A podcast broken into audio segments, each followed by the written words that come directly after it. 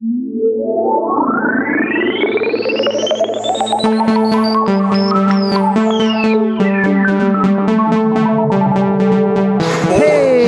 sports fans and fans of other things other than sports. Welcome to another rousing, nipple tickling episode of Not for Nothing with your hosts, Chris and Chris.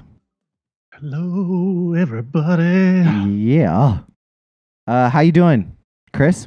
On this fine, I'm great. This fine fest. Excited. You are. Uh, yeah, I'm excited to to finally be talking with you. We've we've kind of We had, had a to put this off we for a had few to, days. we had to do a week bit of a break. We ha- I had some personal issues. Uh, Mhm. I'm working So past them.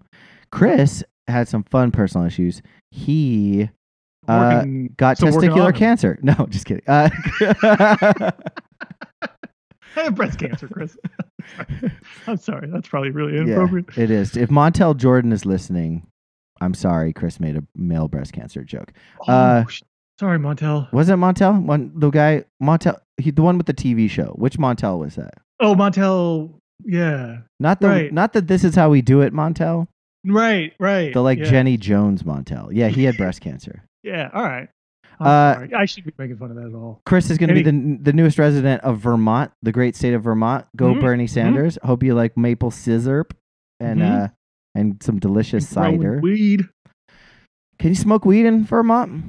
Is that a I think state? so. I don't actually know the laws, but I think there's some legality up there. Like, um, I don't know if you can actually grow it or not, but you can uh, maybe. As long as you're driving your Subaru Outback with Patagonia shorts on, it's hell totally yeah, it's legal, hell yeah, the right? sleeveless. Yeah. Have you Uh, have you have you got a have you considered an Outback yet?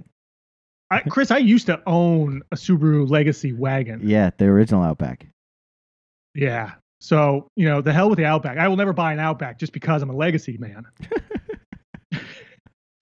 You know, I'd I rather die. you know I had a than the original. Forester. I had I had a Subaru Forester. Ooh, uh, okay. that what that I uh, parked at the seaport during the most recent New York hurricane, and the whole thing got fucking dumped into the East River. Oh, that is right. Yeah. Yeah. Subarus, Hey. though good cars, cannot Love Subarus. withstand drowning. No, no. There's only so much a Uh, Subaru could take. Unfortunately, yeah. I think that's the one thing that would would destroy Subaru. Yeah, It's the only thing. I still got like 600 bucks from it for it. Perfect. Yeah. Yep. So anyway, that's uh that's Yeah. that's us in the history of Subaru. Thanks for Yeah, listening, Car everybody. talk with click and clack. exactly. So it sounds like it's a caliper. Uh, you might want to recalibrate your caliper. I don't. Tell me more. What do the what is the, what do the lights do when you uh put it in reverse? Does it sound like Does it sound like an old rooster? like caw caw? Or is it more like a hippopotamus giving birth? anyway, let's start the show off with a farewell to one of the great New York historians of all time, uh, Mr. Pete Hamill, which is in your show notes, Chris. yeah, I mean, I, I think like we have we sort of have a history uh, with with working in downtown Manhattan. We do Um, many years, many years spent, twenty many years. years back. Yeah. Um, and I know, or I think I remember that you may have worked some events, maybe that included with Pete Hamill. I, Um, I so did. I, I don't know if you if you have fond memories or not of the guy because you know apparently there's people are very divisive about him uh, as a person. But I remember um, just sort of after moving here to New York and, and starting work with you and working downtown, and then I, I don't know if you introduced it to me or not, but there was the the, the book he wrote called My Downtown, I think, or Yep. just Downtown. yes. Um, and it it made it just sort of- Downtown, My Manhattan, I believe it's called. yeah, that's what it was. Downtown My Manhattan, and it just it just it brought the city to a whole new another level for me in like in loving and admiring and the whole thing and starting looking at the buildings and the history and really appreciating the history of this city. Like it's just there's so much depth and so much things there that you just you won't never even sort of be able to understand or appreciate.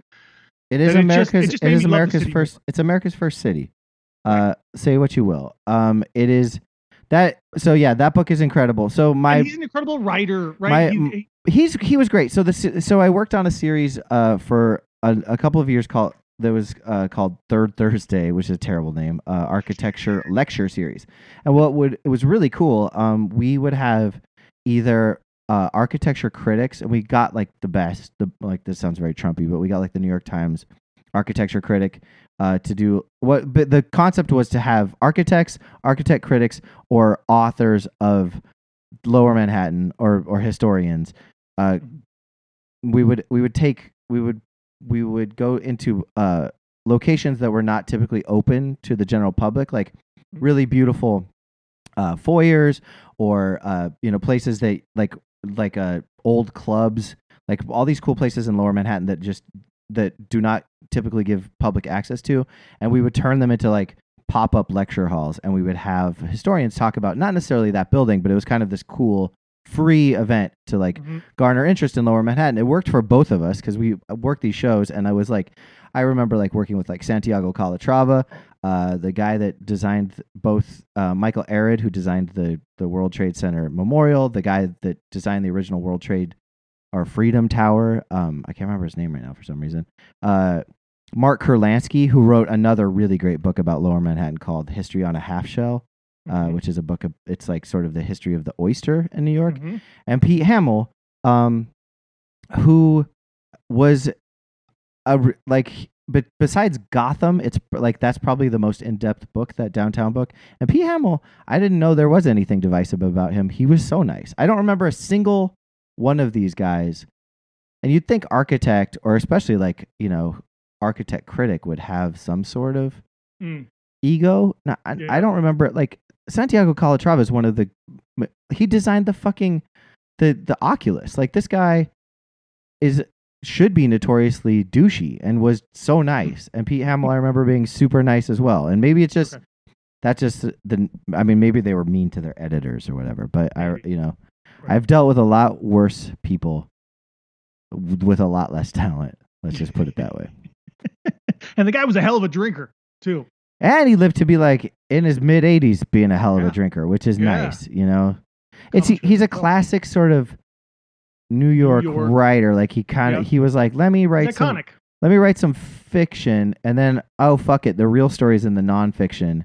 Right. Like smoker, drinker, like born in Brooklyn. Mhm. I think he died in, probably in Brooklyn. Like I don't know.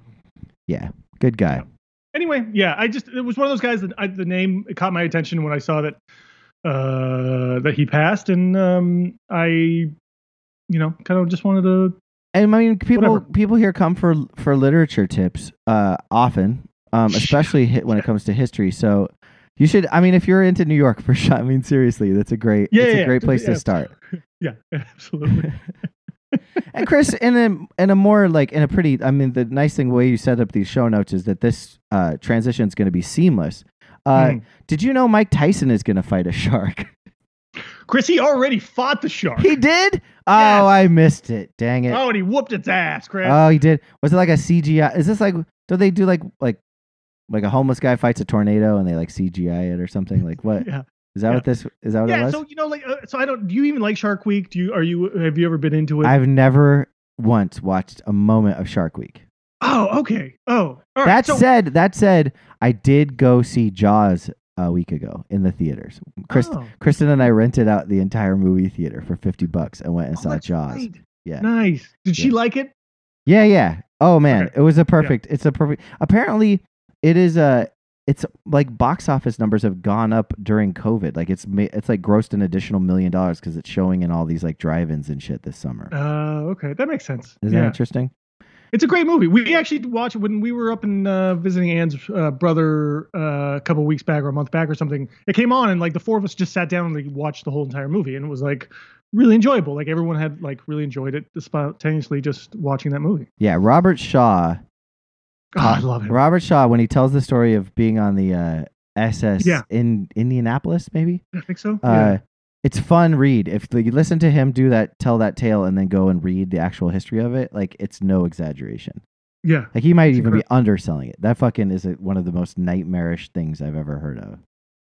Oh, I can't even. Oh, I don't. yeah. Yeah. like. But they dropped off the bomb. So tell me, so tell me, uh, Chris, Okay. about Shark Week. What is what is it? Just like, hey, here's some shark shows. yeah, basically. I love how you can just distill it down to just its most ridiculous essence, you know, Yeah. because it's stupid. It, it really is. But so the Discovery Channel, for years and years now, I think over like 20 years, going on 20 years or something, always does like once a year, they do like a week of like where all their shows are just dedicated to like you know sharks or whatever programs of Yeah. sharks. Uh, and stuff, and, and for over the years, they and, and my wife has got, got me into it a little bit because she loved it, and and they used to have some really cool like shows and like researching and technology about you know studying sharks and like all those things. But that only takes you so far, and so you can only do that so many years. That right? sounds like sort Shark Week with a A. Right. Like Shark Well, that's Week. That's pretty weak. Shark Week. good one. Ah, good one. Thanks. Thanks. So over the years, though, it's it's just gotten like kind of the the, the program. They're they're just trying too hard, or they're trying to come up with anything and everything, right? And it almost becomes more sort of like uh reality sort of based shows, right, or tabloid kind of style kind of entertainment. And so, like a couple years ago, they did one where it was like they were, they promoted this whole thing about like Michael Phelps, you know, the Olympic Olympic swimmer, hmm was going to race a shark. Right. And they hyped this up and like, right. And they, that's press releases. And for like weeks at a time, you- all you see is, is commercials on television, like promoting this, like Michael Phelps is racing a shark. And it turned out you watch the program, it turned out like it's, it's all like he, he just, he just races like a CGI'd shark Okay. Did he win? or they overlay the shark next to him. And so they're not actually in the water because that's virtu- I mean, that's completely impossible. yeah. Right. And you're like, oh, this is all this hype and there's no payoff. This well, is like David Copperfield making the the Statue of Liberty disappear. That's Right, what this sounds like. right. Right. It's just, it's just, It's a it's- classic publicity stunt, Chris, and it's Yeah, that's all it is, right? And tale then you end up watching it, time. and you spend 45 to 50 minutes watching this whole like thing try to be set up and trying to make a show out of it, a program out of it, and then you then you wait like not even five minutes, and it's like there's no, and you're like, all right, there, you know, whatever, that something just happened, but it didn't really actually happen. So they did the same thing with Tyson, and they hyped this whole thing up about him fighting a shark, kicking off their annual Shark Week with Tyson takes on a shark in the waters. Yep.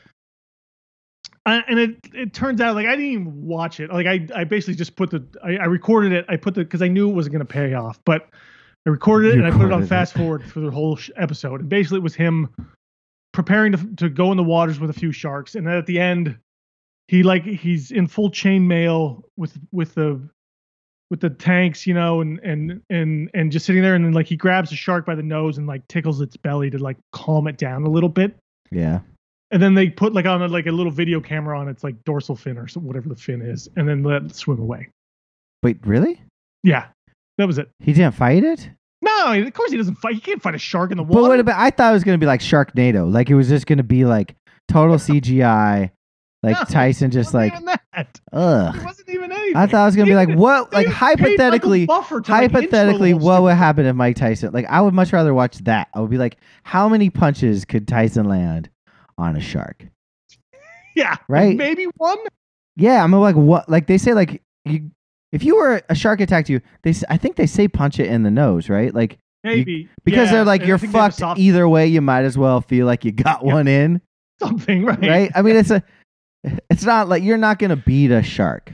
You're just it's right. You can't even like even even if you could, or even if my uh you know, and Tyson's actually old now, so like he, there's a couple times where they had to pull him back out of the water because he was exhausted, right? Because it's it's really hard work to like be down in there with all that equipment and trying to like. Oh, or- is around, it right? is it hard in your 50s to do that? So then wouldn't that lead you to believe it would be hard to get in the fucking boxing ring against Roy Jones Jr. and fight? exactly? The stupidest shit.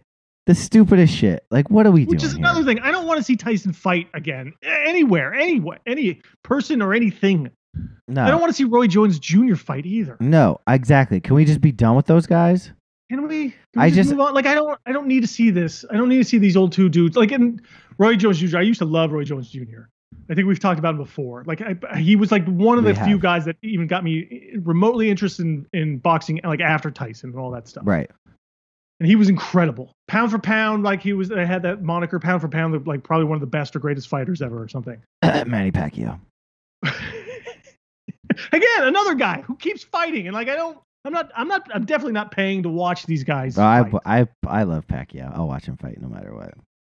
I feel bad though because he's getting dumber and dumber, and he like doesn't know it. Like he's like yeah, yeah, he's getting a little punch drunk. Yeah. And, Uh, and the, and I mean Tyson like they're like I've seen like two YouTube or like like Twitter whatever like snippets of him like training. training and it's like yeah I'm like oh you can throw a fucking eight punch combo that looks pretty badass but like I'm pretty sure every boxer can like Right. like How I, long are you gonna go for this? Like, unless you're unless someone's getting knocked out. Like, he doesn't have a jaw. Like that's the problem. Is Tyson like doesn't really take punches that well. That's why he was. Right. That's why he couldn't hang when he lost. Was because he didn't. He just had to fuck you up early. If I'm, I might be speaking out of turn. I didn't watch every one of Mike Tyson's fights, but the ones I do remember, especially like the Holyfield ones, And like- Buster Douglas. yeah, he'd get in trouble when he'd take a couple, And, couple, and the longer he had to go in rounds too. right? Because he'd get tired because he was all Right. or nothing.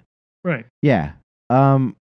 I love Tyson, man, and I love him at this. I- at, I do at too. this time, and like what he's doing and his whole life and whatever else he's got going on for him. Like I feel like he just doesn't. He doesn't need to do this. He, and I don't know if it'll tarnish his legacy or not. It probably won't. It won't. His legacy. he's probably bigger than that, but Ra- still, rape. Like, rape usually does that job for you.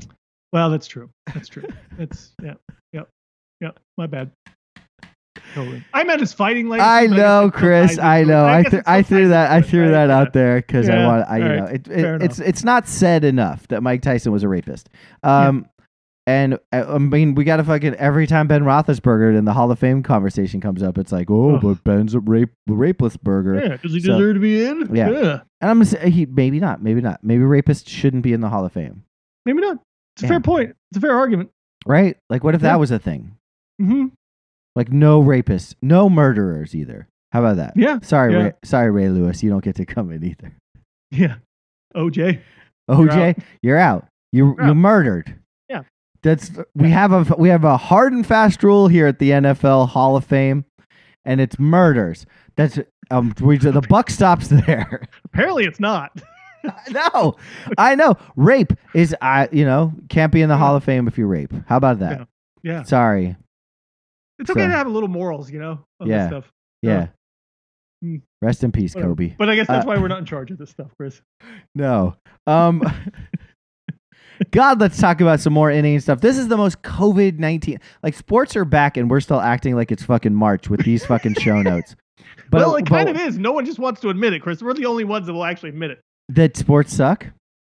Yeah, then it's not. It's still March in COVID terms. Like Yeah. it's still there's still Oh, that's 100%. not allowing us to play sports the way we're used to. no, we're not. So why should we why should we try to fool ourselves into thinking like this is all going to be fine in a month or two and like college football and all these players and all you know in pro football and everything's just it's all going to go back to normal once once the football season starts. Speaking of college football, Chris, excuse me. Um, there was I. I remember reading an article in the Times. I want to say like three or four years ago, where there was a a sit down. I, I can't remember which president it was. Maybe Jerry Ford. Someone sat down with the head of NCAA to talk and was like, "Col- "Football should not be a collegiate sport." And they had they had to convince the president of the United States to allow football to be a collegiate sport because it was just like the idea was that it just was too brutal. It shouldn't be. It it it was. It did not fall in line with what collegiate athletics should be there for. Like it was not. It was. It was. Yeah. And it was right. It was like that should have been the take. Like college football is. It should. People shouldn't be playing football as a collegiate sport. It doesn't do enough for scholarships. Mhm. It, very few and far get into the NFL. Uh, I mean, you listen to like Cory Booker talk, and he's like, I mean, he played four years at Stanford, and he still had he like he still can't walk right because of it. I mean, he still loves collegiate sports. Don't get me wrong, and there's a, a time and place for it. But then you look at like the business side of NCAA football, especially, and it's like you're hearing that like Wisconsin might lose lose collegiate sports altogether if they don't play a football if they don't do a season this year. Like people are there if there's no college football season, like some of these schools will lose up to 50 million, even more. Like and and and yet none of these players are paid. Mhm. A percentage of them are on scholarship. A lot of them don't finish school. Like Mhm. isn't this the best thing for college football? yes. to not have a run. season to get Yeah. fucking break broke down into the fucking to, to not be able to say like we have the the the the best fucking training facilities in the world to recruit players that we don't have our own channel on or our own station on the fucking networks that we don't have our own sponsorship deals that we like like make it be more about like if you want to make it be about collegiate athletics, then make it be about collegiate athletics. And what we're seeing right now is that it's not at all about that. And that these fucking players should get to unionize and these players should be paid. And, and it should just restructure all of college football. It won't, but I'm rooting for no college football season so fucking hard for that reason alone. It's just Completely fucked. It's absolutely fucked. There are f- Greg Schiano is supposed to make eight million dollars this year, and Rutgers is reducing the fucking pay of resident hospital residents, doc, resident doctors by twenty five percent after Mhm. COVID, after they were first line responders, and fucking Greg Schiano at the same fucking university Mhm. is going to get paid to do absolutely fucking nothing this year, and it's like. How is that not the most obvious fuckery of the whole entire world? Fuck college football. Like it shouldn't be a collegiate sport.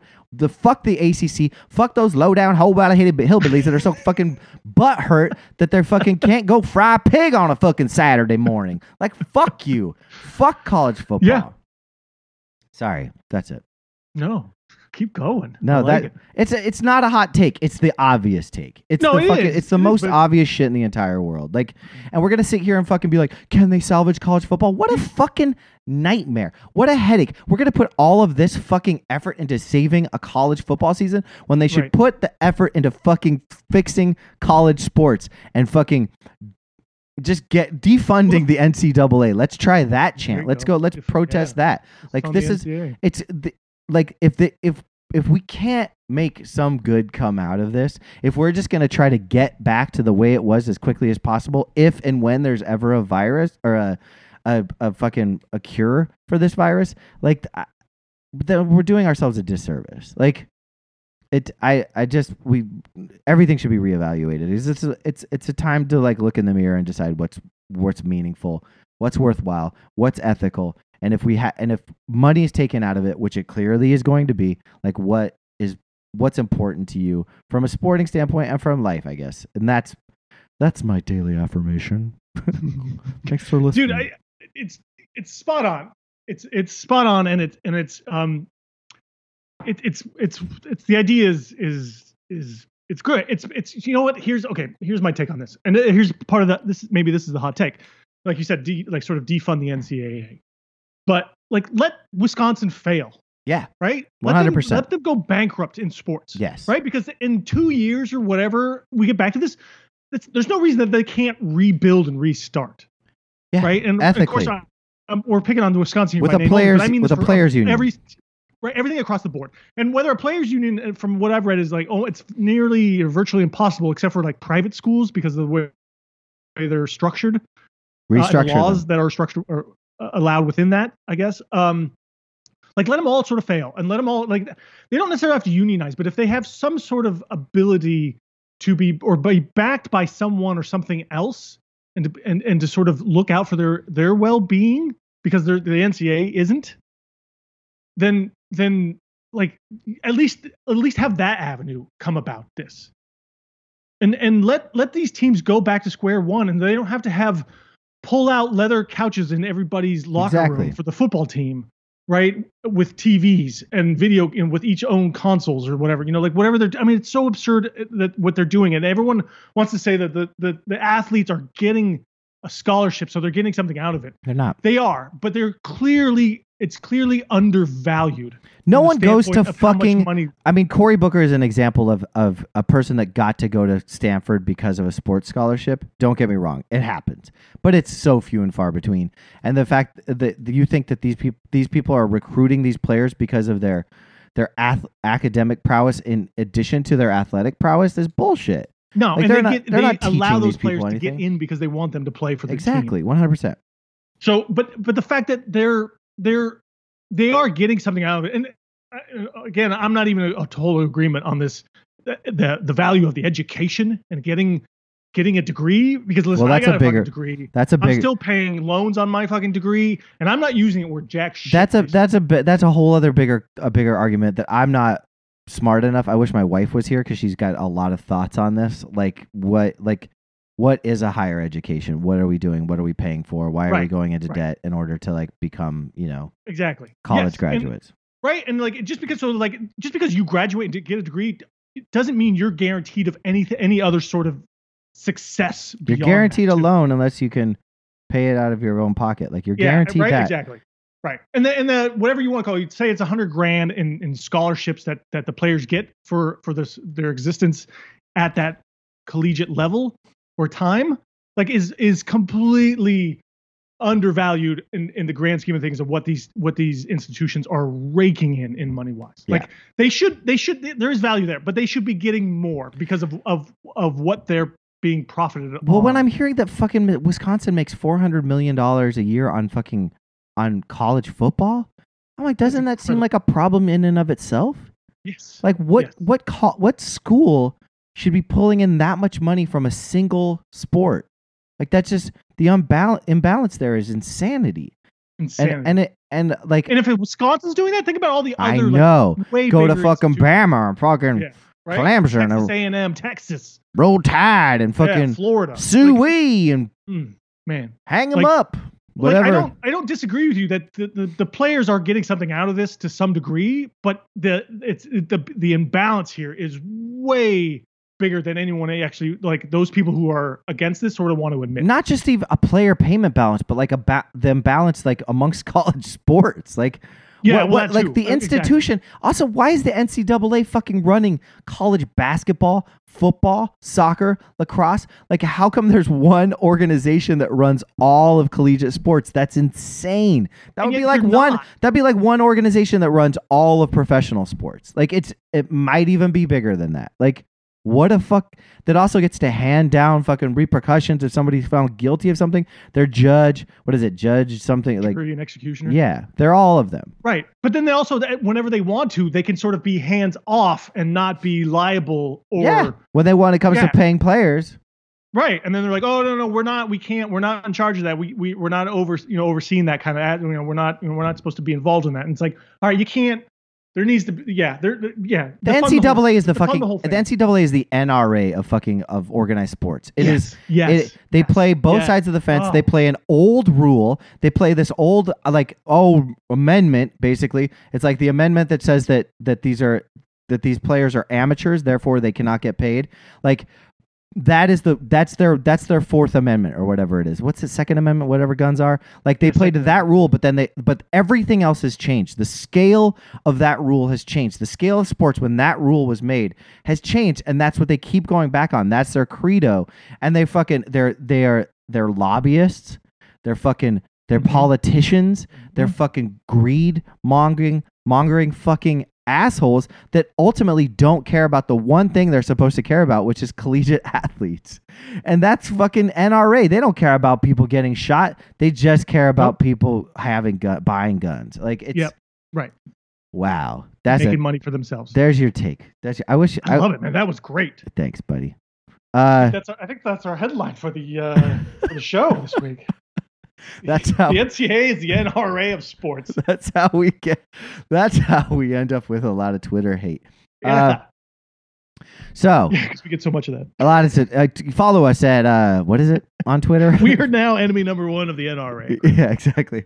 Follow us on eating our words at twitter.net. Um Chris. Uh so we're god, I mean because I did an entire diatribe about uh we're turning we're uh, let let everyone know we're changing topics here. So don't turn off just yet. We we will try to talk got a about lot more we'll good talk, stuff. talk about some things we might know anything about. Um, a while back, I had told you the story about how I had uh, dug up my old priceless trading cards and found out that they're worthless pieces of shit. Uh, and now it seems like you found out that trading cards might be worth something. Tell me Might be more. making a comeback. I don't understand this. Like, how did this happen all of a sudden? Like, Le- there was a LeBron James rookie card that, a couple weeks back. So this is sort of an old story, but that's just how we do things around here. yeah. Uh, sold at an auction for 1.8 million dollars.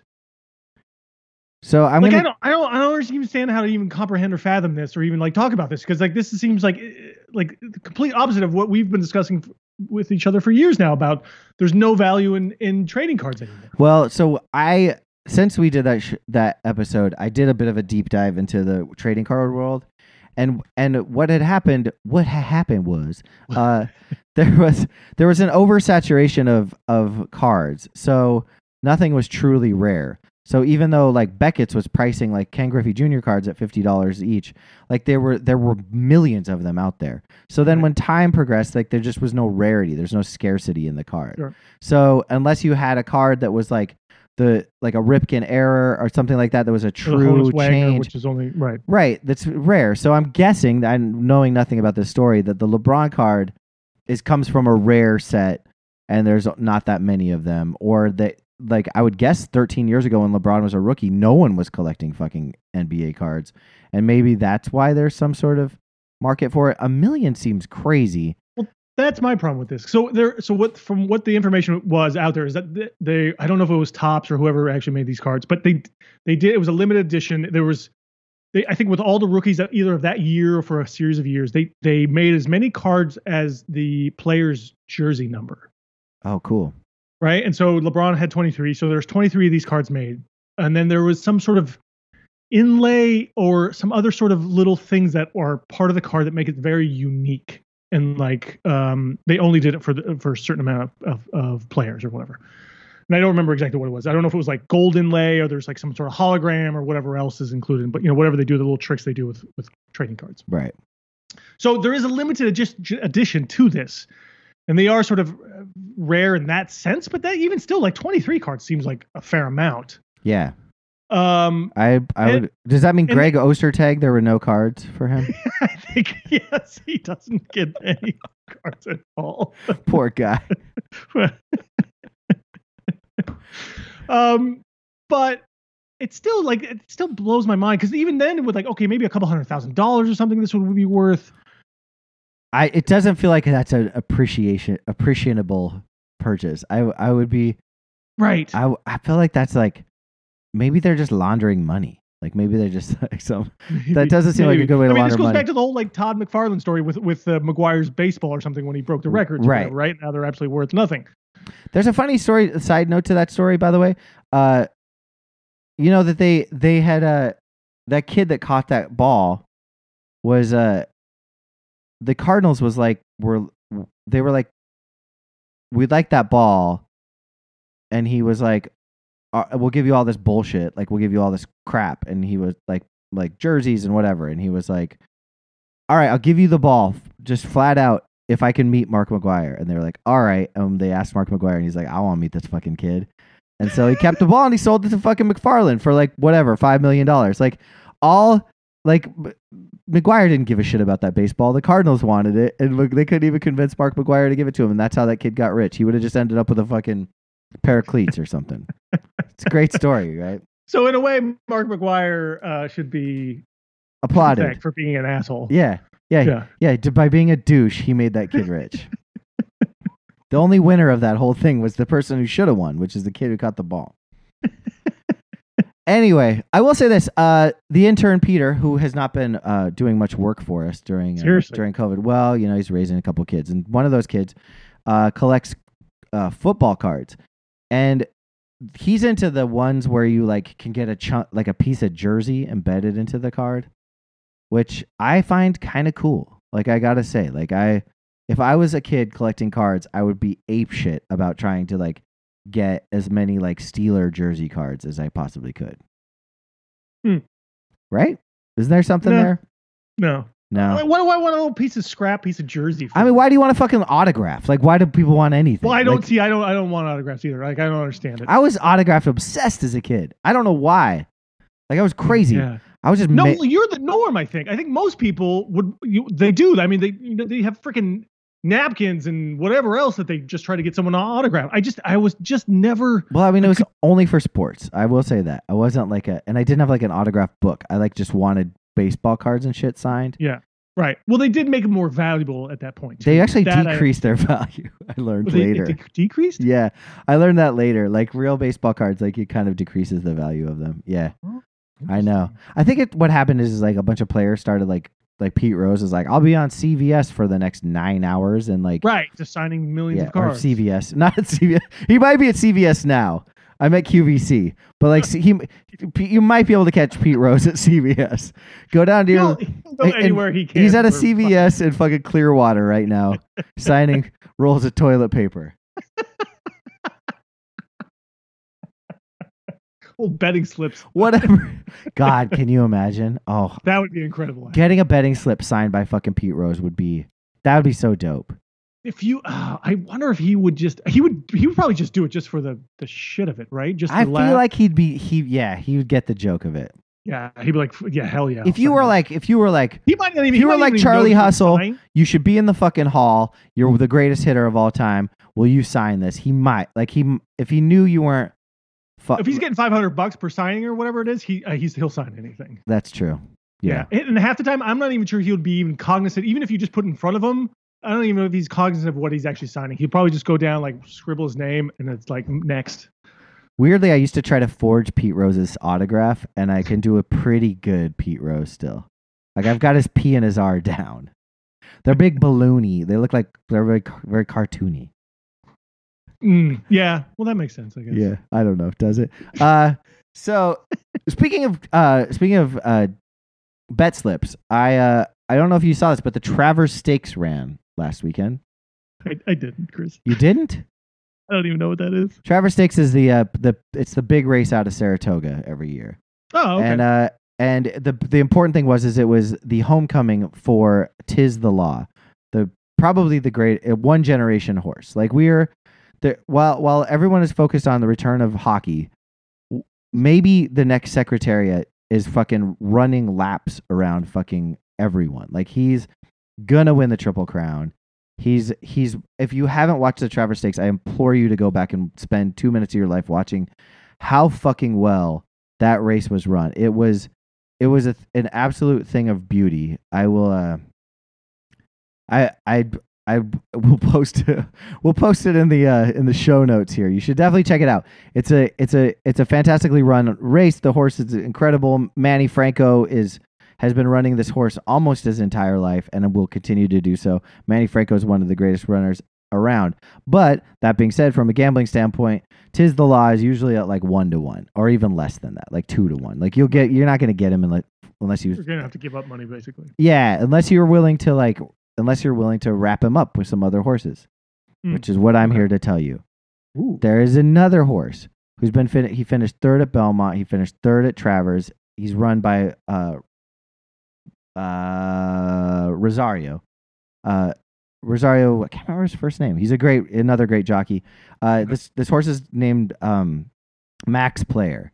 And Max Player is the also like a a good horse that would be a contender in any other year. But if you want to make money, the next time you see those two horses running. I don't know when the next stakes race is for those for those guys leading up to Kentucky Derby.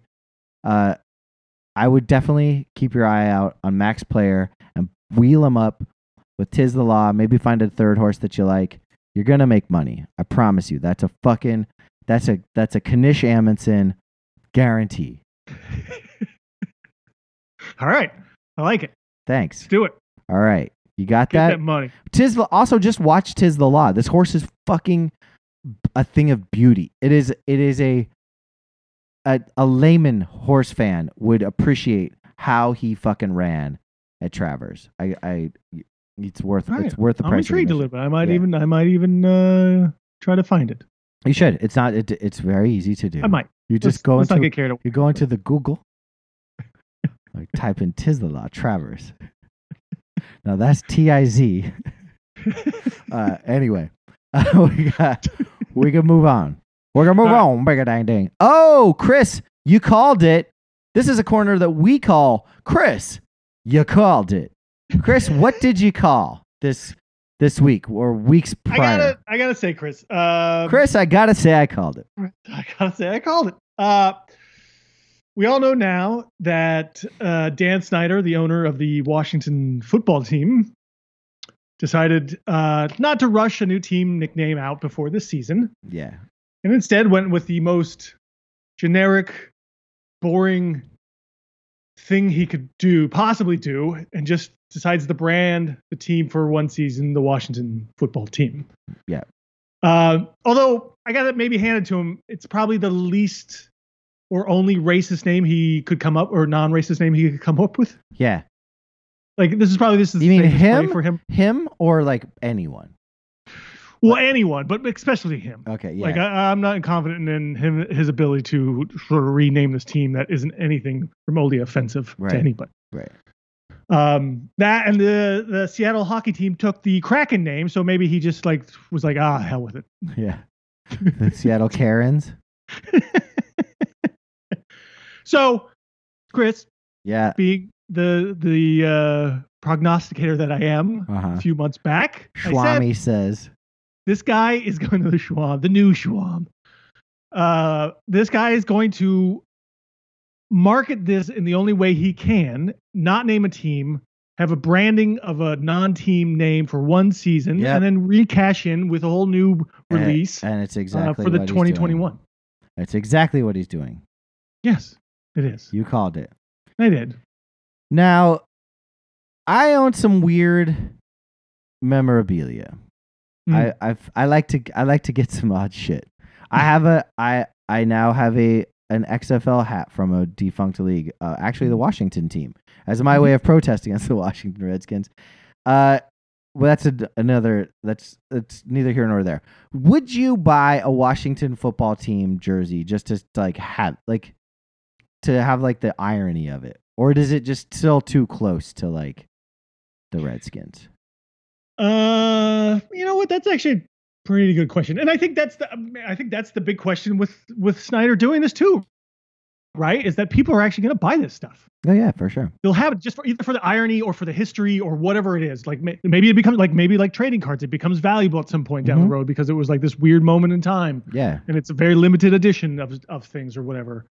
Um, I personally no, I don't. I don't want any sort Too of risky. Washington football team Too risky. Yeah. paraphernalia. Yeah. Um, I just don't care enough either, though. You know, technically, I, I- like I don't. It doesn't mean So I should return, One way or the other. I should return the shirt.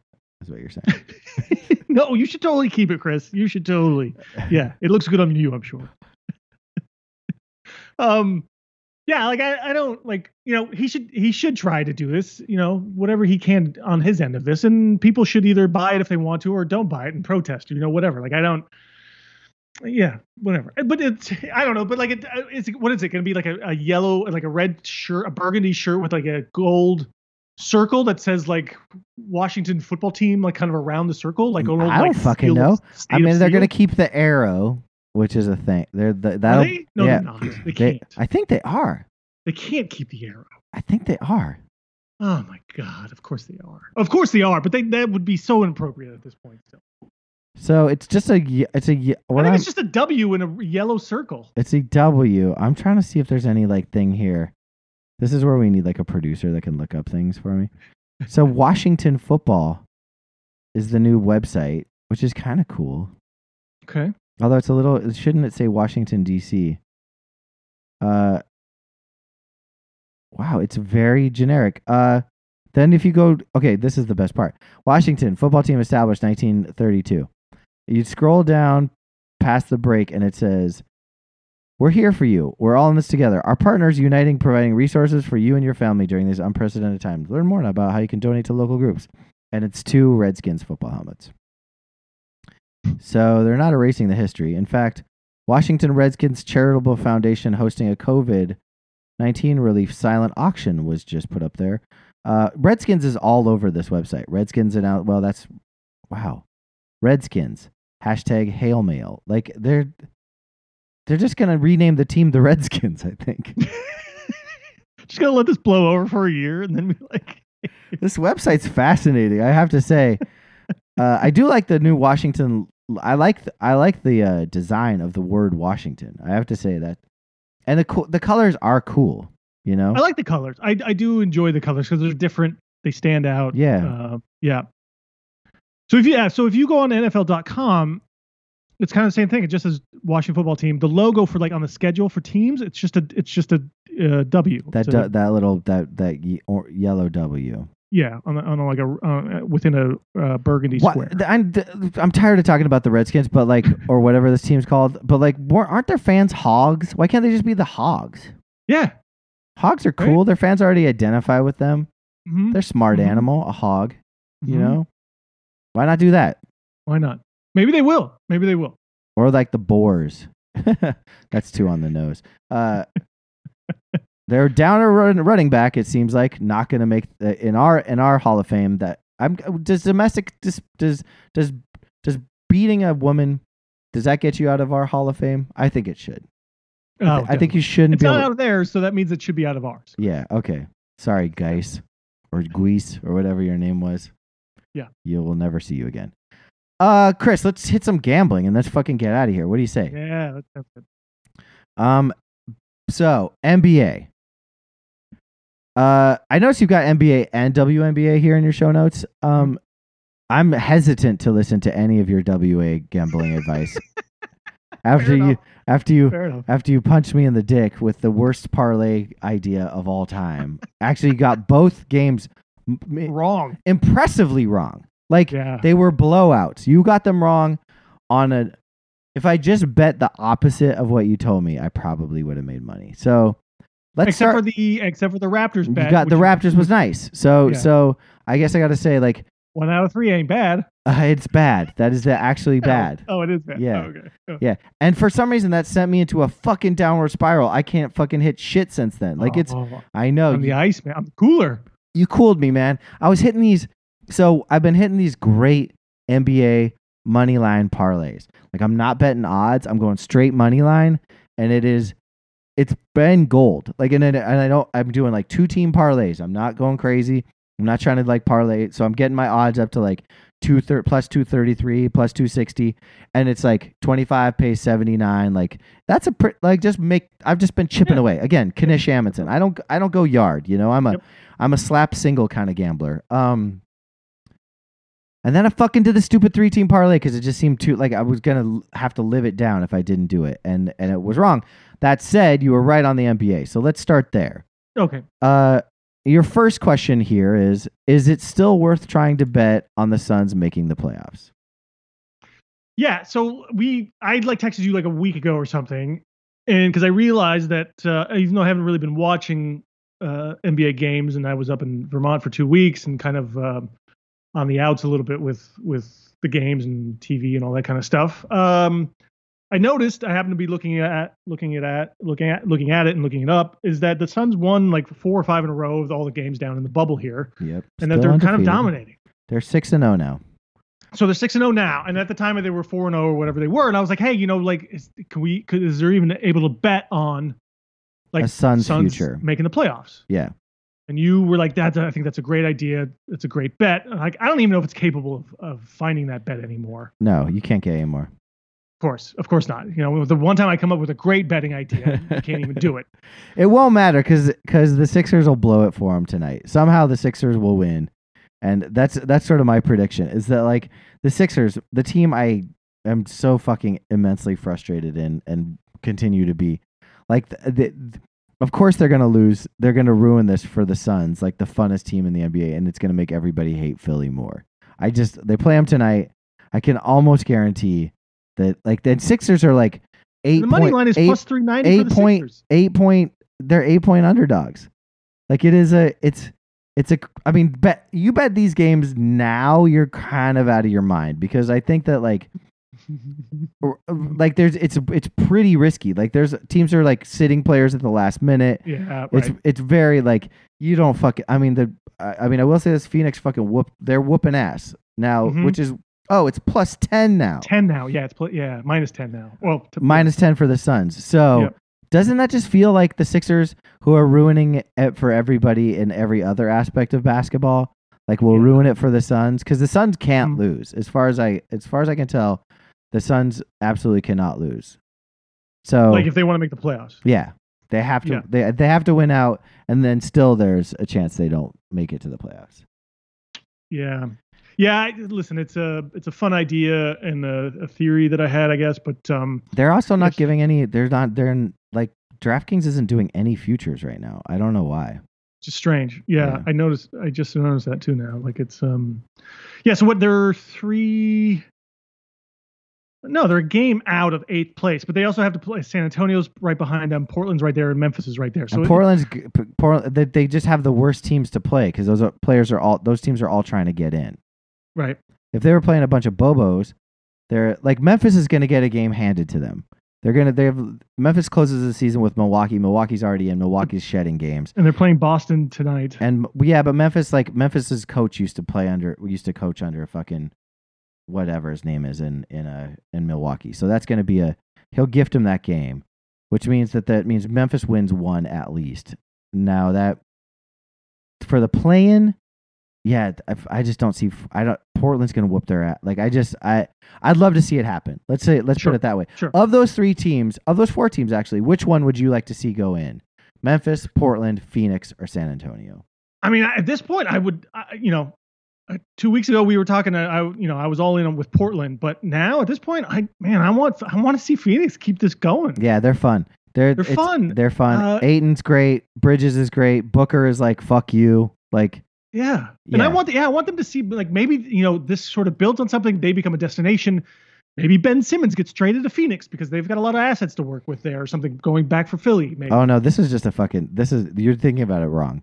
This is like. did you hear Draymond was like got fined for fucking for Yeah. for tampering? Yeah, that's what's gonna happen. The Cory Booker's in a fucking is is going somewhere. He's going to Definitely. L.A. or whatever. Yeah. I know, I know that's probably what's like to happen, but I kind of want this to flip the other way now at this point in time. Even though I don't like Phoenix, I hate their owner. He's a douchebag. They have the worst fans in basketball. They, like getting away from their fans is what made this team good. Like getting out Yeah. of their stagnant, shitty city and the Yeah. weird, the weird time zone. Like they're like, uh, this is like the best thing that could have happened to Phoenix. Like It's move. Phoenix to fucking Seattle already. Like why can't that be a thing? Like Mm. Seattle Suns, it even has alliteration. Like let's just do that. Phoenix doesn't need a fucking basketball team. They don't need any sport. They got a hockey team too for crying out loud, I know, which they absolutely do not need. It's so dumb. Now, now I in a okay. I I like Portland. I like how like Dollar Dame has become like sort of the enemy of all the NBA. Uh, Mhm. I think they're gonna will themselves into the in He's the anti-hero. yeah they're gonna will Yeah. themselves into the playoffs and I and I'll be happy with that. Memphis can go fuck themselves. I you know me. I'm a fucking Spurs guy. I want to see me some Lonnie Walker. I want to see me just some DeRozan. I I I still fucking like this team, and I and if I really wish was hoping that they'd catch fire and sneak in Mhm. there. Doesn't look like it's gonna happen, but it they're they're still trying. They're still they're playing their asses off. Like Yeah, that, and that's what that's what like I love watching the fucking Pelicans get fucking beat up. They didn't want to play. Kings didn't want to play. Nope. Washington didn't want to play. And Nope. fucking but the Nets, who everyone was like, they might try to lose out to make the lottery. They're fucking I think they're beating like Orlando by like 30 points as we speak. Like they're playing. They're like killing it, man. they're playing. God. Like the teams that like want to play are they deserve to be there. Like the, this is what the end of the NBA season should look like. It should be like the teams that want to play get to play in. yeah, Like, right. that that Right. that eight seed should be a play in. It should be a play in tournament at the end of the year. But it's, incredible. impossible to It'd be schedule. incredible. So anyway, I I, th- I love this Brooklyn thing so much, and I was, I was, I was, you know, enemy number one with them coming into this. I know. this Me too. restart here. Me too. They're gonna I end the wish- season I at five. they could. They'll end the season at 500. I think that's awesome. Like that's Yeah. That'd be great. Yeah. And I wish they could play more games to see like if they could have actually like overtaken Philly or something, right? And 100%. like you and me both are, are sort of uh, you know off of Philly at this point. Like something needs to be done there, but like to see Brooklyn try to make a run even just to like get a little higher in the seedings would have been incredible. Yeah, Caris LeVert is a legit. He he could be the a legit number two to a superstar. Yeah, and I mean, especially and- with number three, like in, So like, we're gonna get where- so they're gonna get Kyrie back, but but Durant and LeVert, that's gonna be something. Well, that's the problem too, because Kyrie was always like all like earlier in the season was all about like they need a third third guy on this it. team, right? They and it's, no, it's not. He, he- he's not present on this team right now, and like Kyrie can just you you know just needs to shut up once in a while and just stop worrying about what he thinks he knows and understands because it's it's not. Yeah, it's just flat Earth or nothing with that guy. You know. Yeah. Right, and like you've got Caris LeVert, Jarrett Allen is like stepping up. Hugely So good. Like so good. like like right, Fantasy so like, he should be playing and not DeAndre Jordan. You know, like and all this kind of you know, like other BS that I'm sorry. Kyrie- why do we? Why why do people sign Jordan so that they can get other players? What a dumb concept. What a stupid GM move. Oh, let's get DeAndre Jordan over here so we can get fucking you know Chandler Parsons. Like fucking fuck yourself. Like it's a stupid. What he's the fucking Indian matchmaker of basketball. Like that's, y- you know what I I agree with you, but if if like if it if it made like you get signing, it's he's making ten million dollars a year. If he could be a role player, if he could yeah, he could be a role player. he But just can't be, don't though. start him at the expense of other guys who are at this point more talented or have a have a, a higher ceiling here now. Straight Like, up. don't get don't force him in the way of your younger players of growth and experience. uh Chris, I have a I have a well there's two first of all, let me touch on that Philadelphia thing. Off Philly, I'm not I'm always gonna love Philly. I'm not I know off of I them. know. I'm I could not be more farther off the Brett Brown train than a, a human being possible. Like I I often wonder if he knows that he's not tanking anymore. Like I watched that game with against Portland. They lose Embiid 8 minutes into the game. He makes some adjustments. They're getting their asses kicked. Then the players just start playing loose because like he doesn't have any eh, like they, they don't have a choice. They're playing from behind. So all of a sudden Josh Richards is playing loose, Shake Milton's playing loose. They're just kind of like throwing the ball around, seeing like throwing like seeing what happens. You know, like Mhm. Mhm. all of a sudden Horford's like out there shooting threes and like it's it's Horford. What the fuck is his name? Horton? Al, whatever. Big Al. He's he's out there bombing threes and it's like it feels good. And like the game Sixers finally get their first lead like 92 to 91 late in the fucking fourth quarter. And Brett Brown fucking imposes him. He he literally ices his own team. He calls a timeout with the lead and ices his team, makes these weird fucking changes in the lineup. They're back to being congested and confused. Like they're playing weird defense. Thibault suddenly is all tightened up. Like, and they start fouling and doing dumb things and getting confused. And I'm like, how the fuck do you have an NBA coach that has been in the league this long that does not understand the flow of the game? Like does not understand the game that as it's as it's opened up in front of him. He waits and waits and waits, lets his players get into the fucking rhythm, get it, get the lead back, and then he like inserts himself and fucking pulls Al like in and out of the game. Like he's got five fouls. Let him fucking foul out. Like they have nothing to lose. Like see what this team can do with without their two big players in there and it's play loose. Like just let them play loose. Let them lose the game. Don't fucking lose the game for them. Like that was it. He's that over- was the fucking last straw for me. He's exactly. He's overcoaching he doesn't know how to get the fuck out of his own way. Like Right. he's gonna lose let the players Embiid. play a little He's bit. gonna lose Simmons because no one's fucking happy on that team because he sucks. He sucks. He's a fucking he's a he's like a traditional fucking Massachusetts coach guy. Like we don't need Gene Hackman, all right? Like let these fuckers play. Like it's just it's it's it's it's it's gonna be the biggest like what what's is the experiment over? Like are we done? Are we done with this Brett Brown experiment? Like we gave him that we we he he we owed it to him to give him the team that he worked to get there. Like he coached a lot of Sure. shitty teams for a lot of years, and I like I Right. applaud him for that. I applaud him for taking that role on. But like But he's also had this opportunity for a few years now. Time's too, up. right? So where he time's up, dude. Time's had plenty of fucking up. Like I'm like and so like the Sixers can fucking exit early. I don't really give a shit. Like I honestly like take your pick. Like Boston, Miami, whoever wants to beat you most, just get your ass beat. Like I there's no there's no heart in this team. So that's that's why I'm I'm like I just like I feel like you have you can't just blindly le- like follow a team just cuz they're your favorite team. That's that's where I am with it. That's no, where you gotta be you gotta be you gotta be real and and and on both sides of this, and you know, and like you can't just ignore this kind of stuff. Like it- it's part of being a fan of a team is like you want something better for that team. I right? stuck up for this to re- dude for too fucking long, man. I ca like. I still think Brad Stevens is overrated, but like I'm just gonna say, Listen, like, he might be. Like I, I think a I- lot of these coaches actually might be overrated. I don't know what Um, the I don't know who the coach is that is the right answer. You say Tom Thibodeau, I say go fuck yourself. like I would, I'd rather see fucking Jason Kidd run this team. Like just let him play. Like Ooh. let him run it out. That's who I want. Give you me, know what? give me Jay Kidd.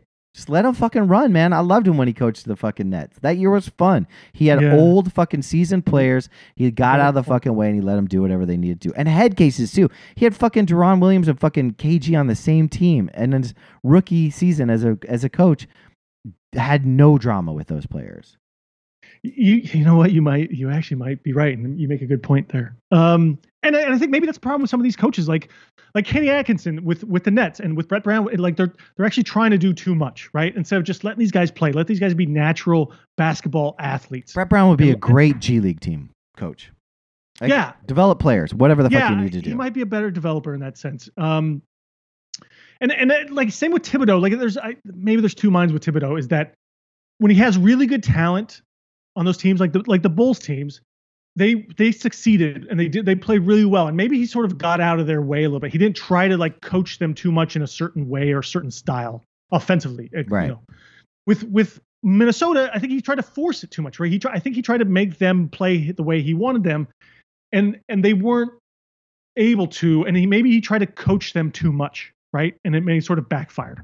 And I think a lot of these coaches these times, it's like it's sort of like um Doc Rivers, right? Like Yeah. I, Yes. he's a good coach, but I think he also a lot of times he just sort of lets, the, especially the the He's a- veteran guys and the a- really talented guys, just be themselves and let them play and, and let them sort of do what they do best on the court. He's also adjusted his coaching style. Like you listen to like Nate Robinson or Big Baby talk about him when he coached Boston, and he would never play young players. He was super rigid, and it to like the detriment of his team. Now he like he That's plays younger players. He's like more experimental. He's changed with the league. Like he's he's evolved. Like I really appreciate Doc Rivers for changing the way that he approaches the game and his players. Like that's Right. that's that's a, a rarity. Now will he ever win a chip again? Who knows? But like I I think he's he went from like having nobody last year and getting those guys to gel and then getting great players this year to gel with those same that same nucleus. And that's pretty impressive as a as a coach. It is, and and in the same degree uh, to like what what Jacque Vaughn now is doing with the, with the Nets. in Yeah, this straight up. right? And he's just sort of letting them play. And and he used to be a terrible coach when he was like in Orlando and stuff. And like he, you you watch his games then, and like he he I think he was trying to coach too much and do too much there and try to like overcoach. And a, a lot of those guys, you know, like you know, always calling time, like you said, always calling timeouts and interrupting the flow of the game and disrupting it and not reading the game right and, and all that kind of stuff. Now I think he's just sort of like whatever. I got nothing to lose. Let's just play these guys and throw them out there and see what happens. Why is Jacque And Vaughn that trying to might look be that might be just what the Nets need going into next year with with with players like KD and Kyrie. I hope he Just- sticks around. I hope they don't try to out like I, I I think they'll respond to him as a coach. I think they will too, and especially because if he's not trying to to coach them necessarily, right? He's Yeah. just letting them play. Yeah. I think that's a huge. I think that's a big thing actually these days. I I I will say Jacque Vaughn's fucking goatee is disgusting and like stop trying to look like Gary Payton. It's bizarre. you aren't Gary Payton, Jacques Vaughn. You kind of were busted as a player. Let's not forget. All right. Let's let's just tone down. just don't do the, just give her the goatees. man. GP gets the goatee. That's it. Like Okay, that's fine. that's. You- I'm not even sure Gary should have a goatee. I loved his goatee. Like it, at least it worked for him. well, for then, but not now. No, not now. But it was like a Yeah. villain goatee. Like it was yeah, like yeah, totally. Oh like- yeah, I loved it back then. yeah. Yep. Um, Mm. I have two. I have two takes, and then I will get to your WNBA, and then we'll close this thing out. All right. Yeah. Here's here's. I have two hot takes. I've got your I've got your 2021 NBA Rookie of the Year. I've got him already. Do you want to know who it is? Wait, what? Two? Wait, say that again. When's The, this? the 2021 NBA Rookie of the Year. I know who it's going to dudes be. haven't even been drafted yet. Yes, he has. Oh, dun dun dun. Bol All right. Bol. Bol Bol, because he didn't play his first NBA game until inside the bubble, is eligible for all rookie accolades next season. He was playing crunch time minutes against the Lakers last night. He was guarding AD in crunch time last night. He's throwing dimes His too. his ceiling is so high. He's already he's getting crazy fucking exposure right now, and he will be started as a rookie next season. So that my- that's a hot take. No one has that take. it. no. I looked it up on Wikipedia. That's a cool website. Uh, 100% accurate. well, they did. I know. That's a good point. Actually, I should probably have done some additional research. Uh, my other hot take: Grayson Allen will be an All Star at some point in his career. Uh, God. It's a hot take, that's for sure. Those are my hot takes. That's You're you're you're probably right because, like, you know, one every once in a while these guys are just become all stars. yeah. Kyle Korver. Kyle Korver was on an all, was an All Star. He's he's playing in Memphis. He's gonna get the looks because he's got because fucking Ja is just insane. And I could mm. see them like doing a playoff run or something, or maybe he goes somewhere else. But I could see it. A, I could see a world where he fucking shoots like in the first half of the season, like sixty percent from three or something outrageous, and fucking and is like, It doesn't trip anybody. I mean, he, he should try that shit in the NBA. that would be fuck. Can you, You know imagine if he like tripped I- like Kawhi? It would be fucking days. the lights out, man. It would be lights out. That would be crazy if he tried that shit. Here's all right. I love the bold take. It's a hot take, and if you could bet on that, I would I would hit that right now so hard. Would hit that so hard. Yeah, Um, baby. that I think that's a great. I think that's even a great futures bet if you could even try to pull that off somehow. or even before the start of next season, because then I'm sure it'll, you know it'll be listed. The Grayson Allen one, I think, is an extremely hot take, and as much as I hate it, and I'm probably biased, I would, n- I wouldn't, I would, I would, I would not put money on that one though. As far as Okay. as far as uh, making an All Star, Okay. even once, It's. I mean, it's the. I which means it'll probably happen because some stupid thing will it's happen. It's been a while since it's been a while since we've had some takes on the show, and I'm pretty bummed that you get to have the only. I gotta say, I called it. So I'm setting myself up for some future. like gotta. I gotta say, I called it. Enjoy it. Enjoy it while you can. Thank you. uh, all right. So, as we do, unfortunately, we're gonna close this show with WNBA. We should try. Oh, did you see fucking Devin Booker's Taurasi fucking shirt? No. Yo, Devin Booker wore a fucking because you know she plays for the Phoenix affiliate team, right? That's right. Devin Booker walked into the game the other day wearing a number three with a goat around it T-shirt. Oh, Yeah, isn't that fucking tight? That's nice. Yeah, I Yeah. want that shirt. Can we get those shirts? Yeah. I don't know. I'm gonna look it up. Uh, Alright. So anyway, speaking of WNBA, Hmm. we've got uh, and I would argue Taurasi's the goat, although uh, Sue Bird's always my goat. But Yeah. Oh, Uh, speaking of actually Sue Bird, there, I'll send you a photo of her. Like she was wearing a pretty sweet outfit, just on sitting on like practice or something. Like sweet Sweet. shoes, shirt. The whole thing was working. Liked Yeah. it. She does no wrong, that Sue Bird. Mhm. No Uh, wrong. all right, so Chris, you've got to. This is today's line, so you got to jump on this. We by the time we post this, these lines won't matter. But let's. what are your hot? ta- what are your WNBA takes for today, Chris? All right, because I did so well. Games don't start till 6 p.m. Chris. That's so we true. got some time. That's get you in true. Because betting on the Minnesota Lynx uh, over the weekend turned out well so well for me, Chris. Yeah. I'm going back to the well. Okay.